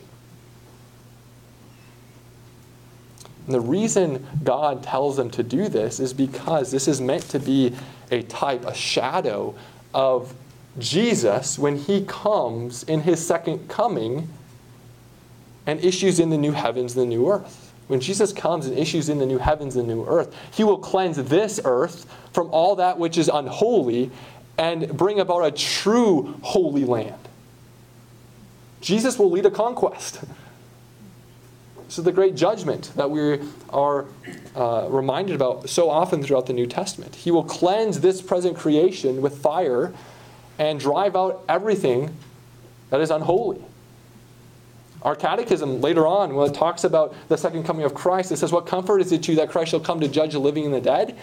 It says that on that last day, Christ shall take all his and my enemies and cast them into everlasting destruction which is foreshadowed here for us as Joshua is cleansing the land of Canaan from all the Canaanites. And the Catechism then goes on to say, And Christ shall take me and all his chosen ones to himself into heavenly joy and glory. This is foreshadowed for us as Joshua causes the people of Israel to inherit the land, the Holy Land. And so Joshua, in his conquest, is a picture of Jesus as he issues in the new heavens and new earth at the end of history. Again, we're meant, it, was meant, it was meant to teach the people a very important reality of what the greater Joshua will one day do. As I already mentioned in Matthew 1 and both our catechism, it talks about how the name of Jesus refers to how, how he saves us from our sins. We also have to ask the question well, what are we saved to or for? Which we already um, mentioned that it's, uh, we're saved to or for the, the, the new creation, God's seventh day rest, the kingdom of God. Again, think about this. How, think about how this is foreshadowed for us in the Old Testament. Israel was saved from Egypt, and Egypt is a picture of sin, bondage and slavery to sin. But what are they saved to or for? The promised land. They're saved from Egypt and to the promised land, just as we are saved from our sins and misery to the new creation for God's seventh day Sabbath rest. Thus, we have great imagery in the life of Joshua for what Jesus will do for his people. And so when Jesus does come on the scene, we see him portrayed in many ways as the divine warrior, as the commander of the Lord's army. So, for instance, Jesus is baptized in what river? The Jordan River, which I believe is foreshadowing the baptism that he will endure on the cross. He says um, in Luke 10 that to his disciples how he's agonizing about the baptism that he will one day have to be baptized with. It's the cross, the crucifixion. Jesus on the cross took the plunge into the, the waters of God's wrath. Why? So that you will be delivered through judgment on the last day. Jesus was baptized in the waters of God's wrath so that you might pass through the waters of the Jordan on dry ground and, and enter the new creation. And then we see throughout the Gospels Jesus' um, interactions and fights with the evil one and his demons. So, for instance, right away in his public ministry, he's driven out into the wilderness to be tempted by the devil. And Jesus repeatedly responds to the devil's temptations with the word of God. Man does not live by bread alone, but by every word that proceeds from the mouth of the Father. This is very similar to what God tells to Joshua in Joshua 1 um, as he succeeds as the leader of, of Israel. God says to Joshua, Only be strong and very courageous, being careful to do according to all the law that Moses, my servant, commanded you. Do not turn from it to the right hand or to the left, that you may have good success wherever you go. The book of the law shall not depart from your mouth, but you shall meditate on it day and night, so that you may be careful to do according to all that is written in it. For then you will make your way prosperous and have good success. Joshua is called to live by the word which proceeds from the mouth of the Father, and Jesus does that perfectly. And we see that played out in his temptation with the, with the evil one in the wilderness. We also see in Luke 4 Jesus rebuking an impure demon. and that language of rebuke is, is very important because that same word is used in the Old Testament to refer to how Yahweh, the divine warrior, rebukes the nations of this world and reduces them to chaff in the wind. It's, it's used as Yahweh, the divine warrior, uh, rebukes the, the, the chaotic sea picture of judgment. It's used in the Old Testament as, as Yahweh, the divine warrior, rebukes Satan in Zechariah 3. So when Jesus comes and he rebukes this impure demon, if we're acquainted with the Old Testament, we have to think to ourselves the divine warriors on the scene. And then we also read in, in Luke 10 that Jesus says that he saw Satan fall from the heavens like lightning. He's here to crush the head of the serpent as the divine warrior. And so, Jesus, as the greater Joshua, leads us into the new creation on dry ground. We pass through judgment because he took the waters of God's wrath on our behalf as our substitute. He is the one who rescued us from the grips of the evil one. He's the one who rescued us from our deadly enemies of, of the sin and our, even our own flesh. So now, as those who are in Christ, the devil, the law, our own sin, has no power to condemn us. And so, even now, the New Testament says we have a foot in the new creation. It's not been consummated yet, but repeatedly we, we hear how we belong to the age to come, even now. There's an already not yet reality to this. We are inheritors of that new creation, and we're waiting for that full consummation in which Christ will cause us to fully inherit this hope of the life to come.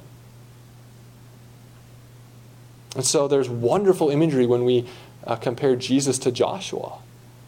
They not only are saviors of God's people, but they also, uh, f- uh, from their sin, but they also bring God's people to his promised land. And then question answer 30 uh, tells us how important it is that Jesus alone is the one who brings us to the age to come, to the new creation. It's not Jesus plus anything else. It's completely through the work of Christ. He is the one who bears the penalty for our sins. He is the one who earns by his own perfect obedience the kingdom of God, the new creation, and imputes that to us. If Jesus is but a half Savior, he's no Savior. Our faith is exclusively in Christ, the greater Joshua, to bring us into that age to come. And so let us, um, with wonder and worship and praise, give thanks for that, that Christ is indeed named Jesus, the true and only Savior of God's people. So let us pray.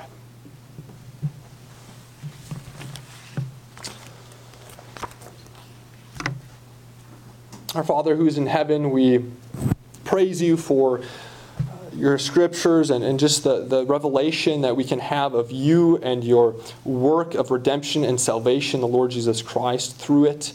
Uh, we pray that you continue to firm and uh, firm up and strengthen our faith in Jesus, who is the one who brings us to your seventh day Sabbath rest. Uh, we pray that we would not just know this, that we wouldn't just assent to it, but that we would personally trust in it. That we'd look away from ourselves and look wholly to Jesus as our greater Joshua.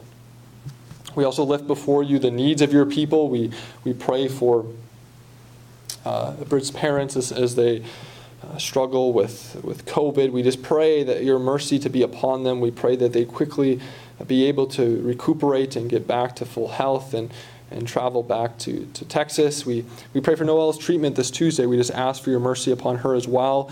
We pray that uh, it would go well, and, and, um, we just pray that you continue to heal her. We give thanks for uh, that Lauren's mom's surgery went well this past Friday. We pray that you give her a speedy recovery as well. We lift before you the many other concerns and needs of your people that have been left unnamed. We commit them to your fatherly providence, knowing that you are both our Almighty God and faithful Father, and as such, you are willing and able to grant us all good. We pray all these things in Christ's holy name. Amen. Let's respond uh, once, once more as we sing together number 226, O Deep the Unbounded Riches.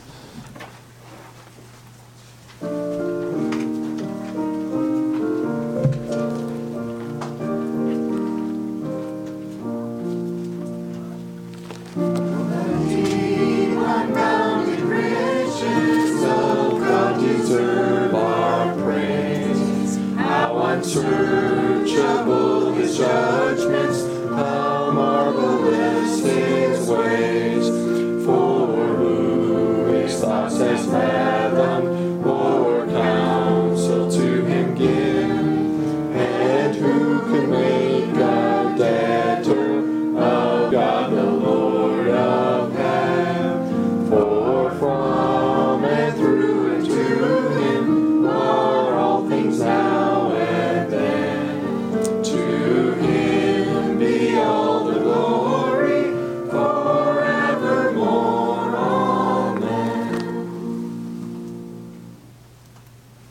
Receive now God's blessing.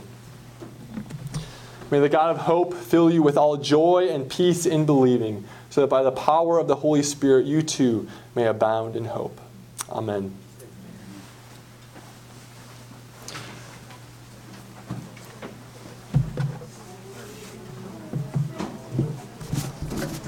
finally remembered the knowledge. Yes. Yes, that is helpful. Yes. Been uh, for a lifetime asked the question, uh, what is a sin? What is essential? Yeah. I looked it up I thought, you know, I think this is related to the word consent. And it is in a way. Because legally, only an adult can consent. Minors cannot consent. Are informed of what is to occur. And they have to So I think they, the, the use of the word consent is very apropos. Because we're not making it to consent God's salvation. We're because He us into. But Right. only assent. That's a great nuance. Yeah. It's a beautiful, Yeah. even in the current English Yeah. definition of assent versus consent. I mean, if you look at the dictionary or legal dictionary, it basically describes it. What a beautiful way to describe it. Yeah. Because it truly is. Right. It's not a contractual relationship between two equal parties. Yeah. Right. And it, it sparked a memory, the, uh, the contract, so to speak, of God and Abraham. Right. Yeah. But Abraham, he only, he only understands to help her. Yeah. He has. Right. Right. No, that's a great nuance. Yes. No, thank you for sharing that. Yeah. Yeah. Um, so it's, it, I think uh, it's a, it's probably the, the and consent. I haven't looked into the etymology of it, Yeah. but I would believe that it has probably stood the test of time. Yeah. Well, that also shows me, like, I mean, the Catechism doesn't use the the actual word assent, but like when you look at how the literature surrounding like the Catechism in really just Reformed and Lutheran traditions, Yeah. it's understood in that way. Like that's the terminology, and and it goes to show that like the the language that the Church uses to express doctrine is very precise. Yeah.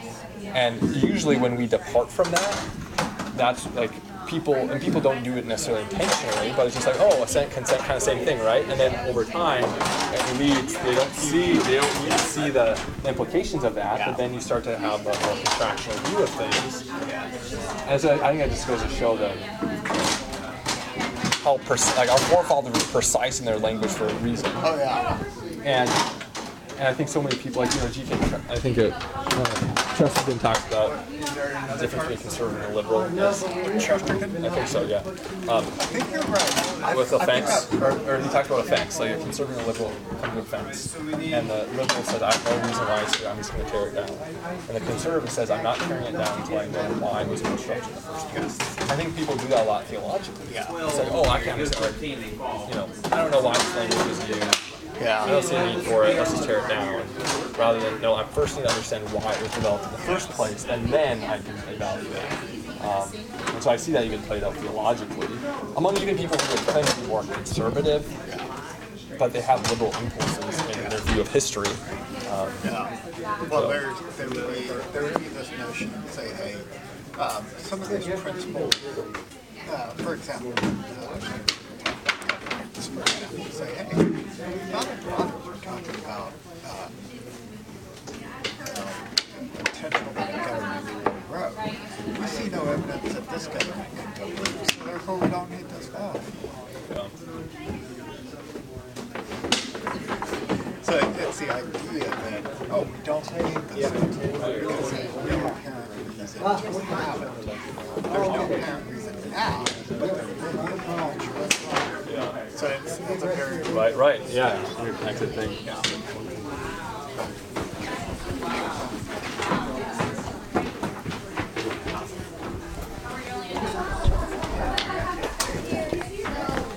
She's right, I always think, I always think camping, yeah, summer is like. Um, Really, July to September. Yeah. Well, I did.